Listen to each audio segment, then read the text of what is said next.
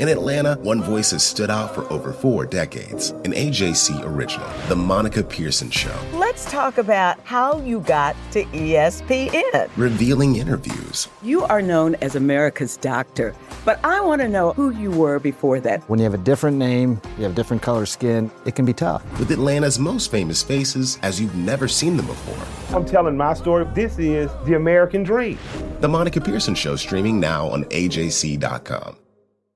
Donald Trump has been indicted in Atlanta. We have so many court dockets to follow, but we haven't really seen anything yet. The Atlanta Journal Constitution has covered every moment of this historic case. I've been writing about this investigation for two and a half years. Our team is led by reporters Bill Rankin and Tamar Hallerman. Follow our coverage on AJC.com and listen to new in depth episodes of the award winning podcast, Breakdown The Trump Indictment, only from the Atlanta Journal Constitution.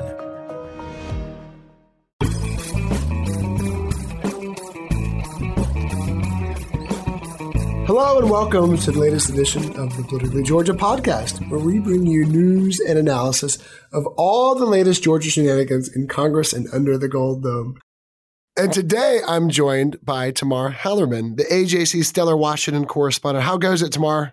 Great, but you know, my weekend was not as exciting as yours, Greg. Tell everybody what you were, were doing yesterday during the Super Bowl. Yeah, so a little known um, fact about me for every big um, sports event at the at Mercedes Benz um, and some other events as well. I try to be a photo runner. Um, that means I've done this for years for the Associated Press and the AJC, and that means that we have a talented group of photographers along the fields at these big events, and they need their chips run back to photo editors waiting in the bowels of the stadium so that they can edit the photos and move them for print deadlines online, all that so for I've been I started doing this about 10 years ago for the AP. And that means after every big play, after every turnover, after every quarter, before halftime, at the end of the game, all that, um, you run chips from all the photographers who are strategically located around the field.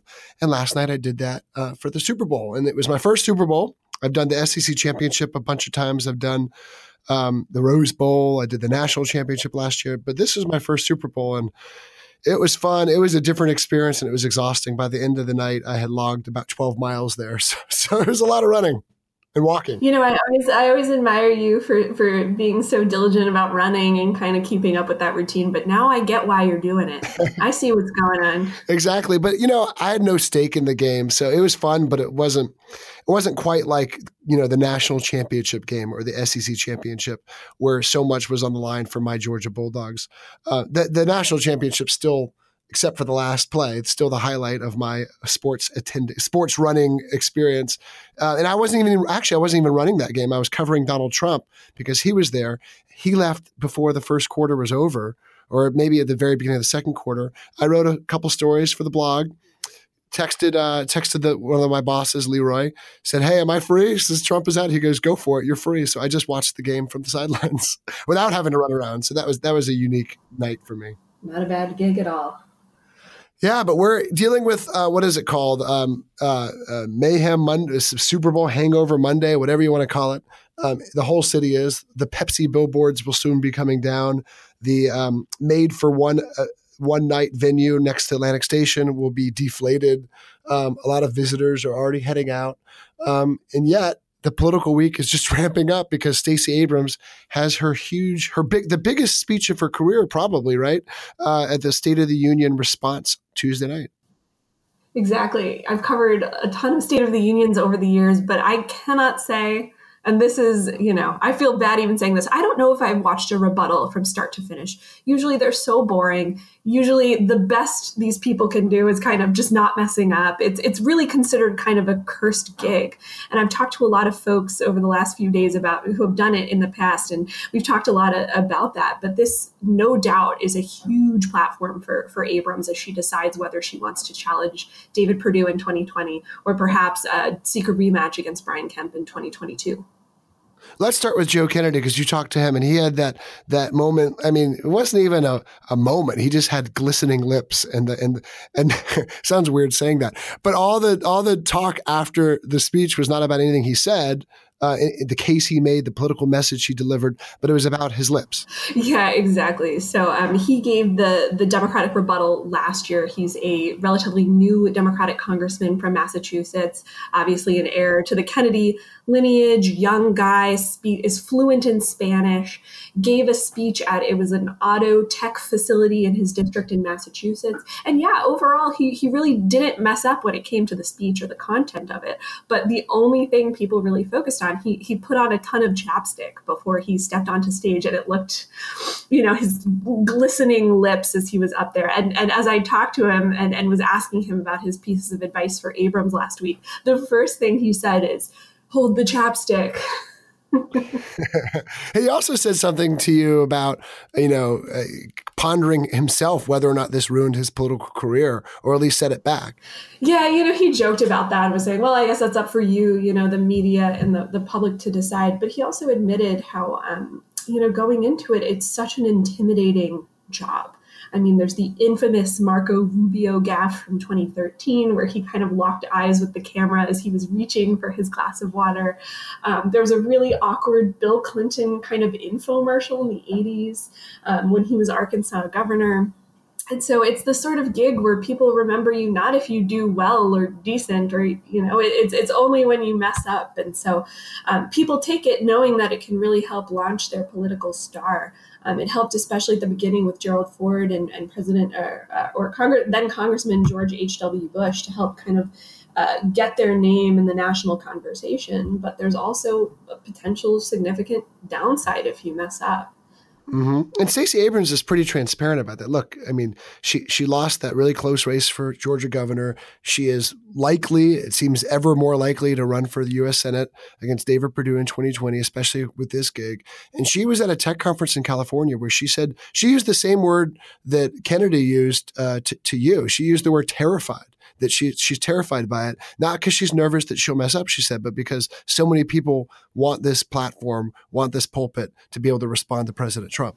Exactly. And I talked to some other veterans of these rebuttal speeches, particularly Cathy McMorris Rodgers, who went in 2014, the year right after Marco Rubio. And she mentioned the same things, feeling really scared she was going to have a big gaffe. And, and she said the best advice that she got, and, and the advice that she was giving Abrams, was just to find a platform that's comfortable, find some sort of setup whether that's just her talking to a camera alone or maybe an event with a couple people, maybe a couple dozen people to feed off of. But just kind of knowing that you're not going to be able to capture the pageantry of the House chamber, which is what President Trump is going to have. Um, but just kind of do the best you can and just be as comfortable as you can, knowing that that this is a difficult job. Yeah, and as of this Monday morning recording, we don't know exactly where Stacey Abrams will deliver her remarks, but we know it won't be in the ornate House chamber. She won't be able to feed off of hundreds of lawmakers and dignitaries and you know and, and all the pageantry and the oyas oya, you know, all, all, all the greetings and the Mr. Speaker, uh, here comes President Trump type of uh, you know type of rigmarole. Um, but she'll likely be in a in a quiet room, you know, maybe with a couple supporters around her, or maybe you know behind the camera, um, and she'll be delivering it to a teleprompter and a a single camera, and she'll also have to struggle with. Uh, something that every uh, speaker does, every Democratic responder does, which is she doesn't know what Trump's going to say. So she has a pre written speech, but she might have to go, you know, in a flash and change up some words, add a few more lines in, take out that, do some quick edits depending on what the president says. Exactly. And you know, we'll see we'll start getting excerpts of Trump's speech throughout the day on Tuesday. So she's not going in entirely blind. Um, the the administration has has already done some kind of preview calls with reporters to talk a little bit about his main messages. What we know so far is they're saying he's going to have a message of unity, which is very similar to his theme last year. But at the same time, he's going to be talking a lot about immigration. Uh, you know, his signature issue, which is certainly a very decisive one.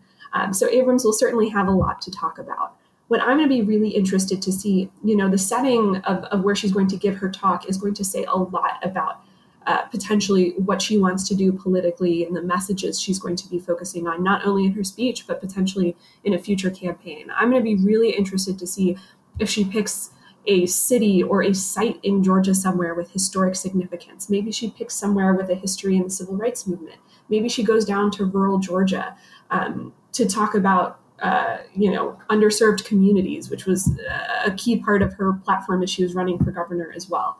Um, what are you expecting from Abrams, Greg? Yeah, I mean, I think if her if she had it her way, you know, and if there's logistics weren't involved and everything else, she probably would go to somewhere in rural Georgia. She's been back to, she launched her campaign from Albany, Georgia, in Southwest Georgia, um, you know, about a year and a half ago. And then when she kicked off her thank you tour earlier this, uh, it was last month, she also went, she kicked it off from Albany. So, you know, I, I you would expect her to want to go somewhere in rural Georgia um, to make that message.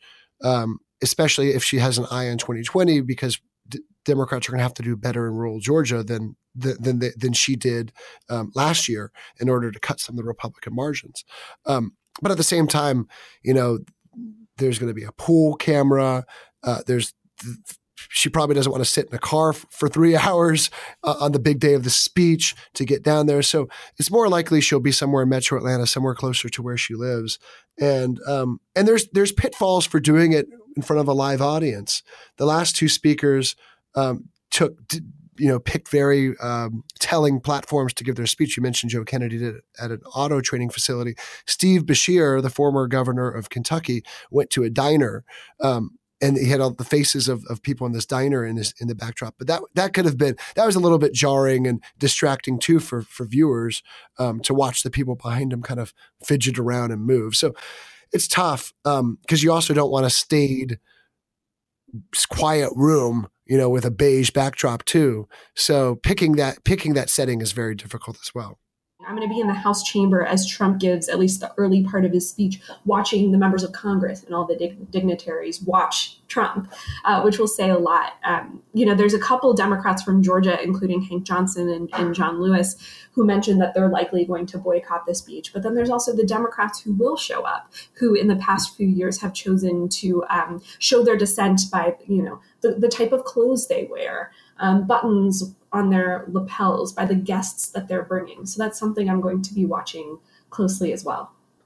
And let's talk about the symbolism of the guests. Do, do, do we have a few of the names so far, right? Exactly. Um, so uh, some people go for incredibly kind of political choices. They're trying to make a point about um, about the direction of the country and about the administration. So, from some of the the Republicans in, in the House, we're seeing, uh, you know, Doug Collins announced today on Fox News he's bringing a uh, local Latino conservative who. Um, whose uh, parents immigrated to the U.S. legally and has been very, you know, is a very vocal Trump supporter to kind of make the point that um, not all Latinos are against the president and there's value to to changing immigration um, policy and and it's not just a uh, kind of uh, all Demo- or all Latinos are in the Democrat corner.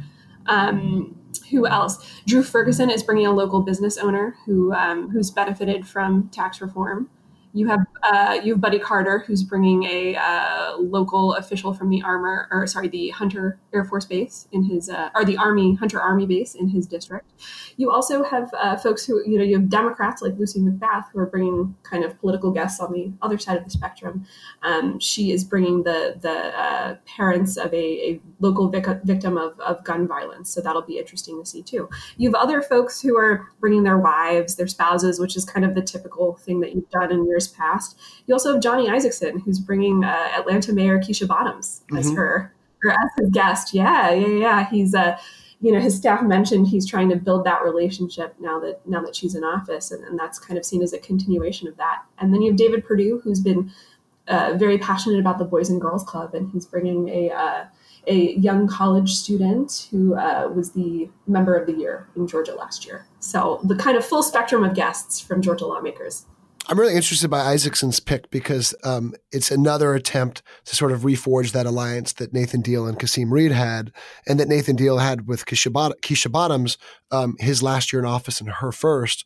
It's a different dynamic. I mean, Brian Kemp ran a, ran a highly partisan campaign um, where the two of them traded some barbs, but they've also kind of uh, buried the hatchet, so to speak. They he he drove down to City Hall shortly after his election to speak with her, and then I was at an event with the two of them a couple days ago at the at the Buckhead Coalition's coalition's annual luncheon, where uh, they they both talk about working together for the Super Bowl, for other big events, and forging a bipartisan alliance. So I don't know. Maybe there's some hope. Um, you know, may, maybe Georgia can be something of an example to Washington it's very on brand for Isakson. First of all, he sees himself as kind of the keeper of all of Georgia's parochial interests in in Washington. Um, so, kind of forging a close relationship with the mayor of Atlanta kind of makes sense for him. He also has kind of this image as a bipartisan deal maker, so that continues it as well. And we've written plenty over the last few years, Greg, about how Isakson has a very unique approach to to Trump compared to a lot of other Georgia Republicans that that has worked really well for him. That that some see as a model for other um, suburban Republicans who've been kind of struggling over the last year when it comes to Trump. He's kept a very arm's length approach. He's in, you know he's endorsed the president overall. He's he's spoken um, you know he's supported a lot of the things the president has done, including confirming conservative Supreme Court justices, tax reform, that sort of thing. But he's also kind of kept his distance when it's come to some of the president's more contentious proposals, and especially when it comes to some of the more divisive things he said. So um, this is kind of, in my eyes anyway, inviting Mayor Bottoms is kind of uh, bringing it full circle. It really kind of embodies his brand in Washington. You know, this year you've kind of got a twofold challenge because you always have to scramble to get reaction from our lawmakers, from our delegation, the Georgia delegation to the State of the Union speech. You've got to do that Tuesday night, but you've also got to wait, you know, 20 minutes after that and also get reaction to Stacey Abrams' speech because, of course, that's that's going to be, a, you know, a, a giant story in the Georgia media as well. Totally, and the timing is is super weird. It, I love covering State of the Union on Capitol Hill. It feels like the first day of school. Everyone is super giddy and excited to be there, and it really is one of those cool moments when you get to remember how awesome it is getting to to cover Washington and, and be there to have this front seat to all of it. And after the address is over, all of the dignitaries and members of Congress spill into the adjoining, uh, you know, the room next to the House chamber, which is Statuary Hall, which if you watch cable news like Fox and MSNBC, every day. That's kind of where they have their cameras set up. There's all sorts of statues from each state and all the television cameras set up there on um, State of the Union night. And lawmakers walk around, and if they want to, they can come give interviews to every single media outlet. So it's a really great opportunity for me to grab members of the delegation very quickly.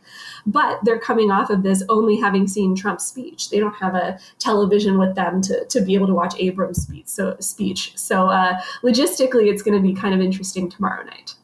Yeah, and let's go back to Abrams' speech one more time too, because it's also symbolic. You know, obviously her selection, not just where she's going to do, what she's going to say, or the setting. I mean, just the fact that we have the first black woman to ever give the Democratic response to the State of the Union, the first non-public elect, non-currently elected official. Obviously, she used to be a state lawmaker, but she's not. And the first Georgian. And the first Georgian. Um, I didn't realize that one. So another another first to add to the lists, and also you know symbolic of the party's shifting uh, focus. And the last two Democratic responses came from white male Democrats. One was, as we mentioned, Steve Beshear. The other was Joe Kennedy, uh, and both them did it in settings. His was a, a, a diner in coal country. Uh, Beshear's was Kennedy's was. Um, at an auto training facility, kind of with a message aimed at you know, you'd say Trump supporters, perhaps, right, uh, uh, about wooing back some moderates um, in both, you know, in, in, the electorate that that left because of Hillary Clinton or left for other reasons and and voted for Donald Trump or just stayed home.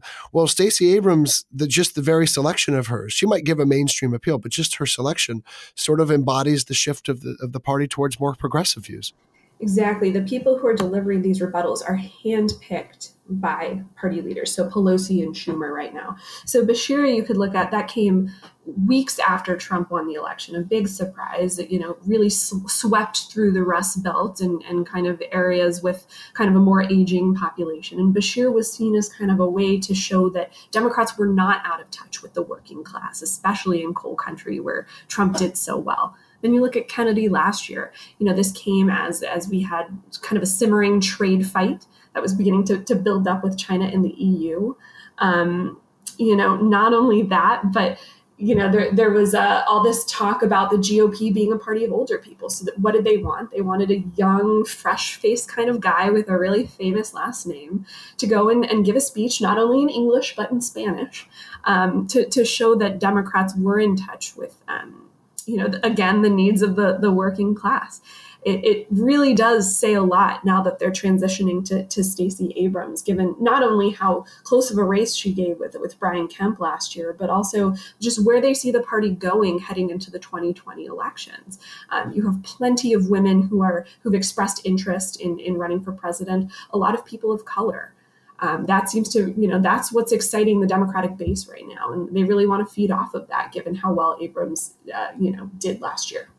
Millions of eyes will be on Stacey Abrams Tuesday night. We'll be there to cover it all. This quote from her over the weekend kind of summed it up. She was at a tech conference in California. It was the same event where she admitted to being terrified, but because you know she didn't want to squander an opportunity to re- rebut President Trump, she also said this quote, My responsibility is to not only give voice to those who don't believe they've been seen or heard, but to offer remedies and do that all in 10 minutes. so that kind of sums up the challenges ahead, uh, the short time frame she has, and you know, and and and the likelihood that any sort of gaffe, anything she does or, or says that is seen as as uh, seen in a negative light, could be used to just hammer her over the next few weeks. Exactly, but I mean, I guess she's she's been used to it after the last two years on on the campaign trail. But it'll be interesting to see if she, you know, if she doesn't do so well tomorrow night. Um, are people going to start talking about other Democratic names to, to challenge David Perdue in 2020? Who knows? Yeah, I don't. Uh, my my gut is that it's hers. The field will clear for her of, of, of, any prominent names, even if she even if she bombs the speech, which I don't I don't think she will. Um, but you know, as you wrote today, um, it is a golden platform with immense pressure and a cursed history. So we'll be there to cover it for you tomorrow night, Tuesday night, and to analyze it for you in the days and weeks after that. Well, that's all for this week's edition of the Politically Georgia podcast. Head to ajc.com forward slash politics to subscribe to Politically Georgia. You'll get access to our daily newsletter, along with all of our stories and updates on all things Georgia politics. Don't forget to subscribe to our podcast and rate us. It really means a lot to us when you do. And as always, thank you for listening. Hip hop is a product of black people. It's a product of black song and celebration. The Atlanta Journal Constitution presents Hip hop's most pulled elements are pulled from the South. A Southern hip hop story. We always go back to that moment of the Source Awards. Everybody wants your rhythm, but they don't want your blues. The biggest names in hip hop. Atlanta is still the mecca for hip hop. 50 years. No one can deny one film. The power of the South now. The South got something to say. Streaming now at ajc.com slash hip hop. Our journalists at the Atlanta Journal Constitution are working around the clock to keep you updated on all the developments surrounding the Trump indictment. Now, the AJC is putting all of our coverage in one place with our new Trump 19 newsletter. Every Wednesday, you'll have our latest coverage and analysis on this historic case in your inbox. So sign up for free today at ajc.com slash indictment newsletter. That's all one word. ajc.com slash indictment newsletter.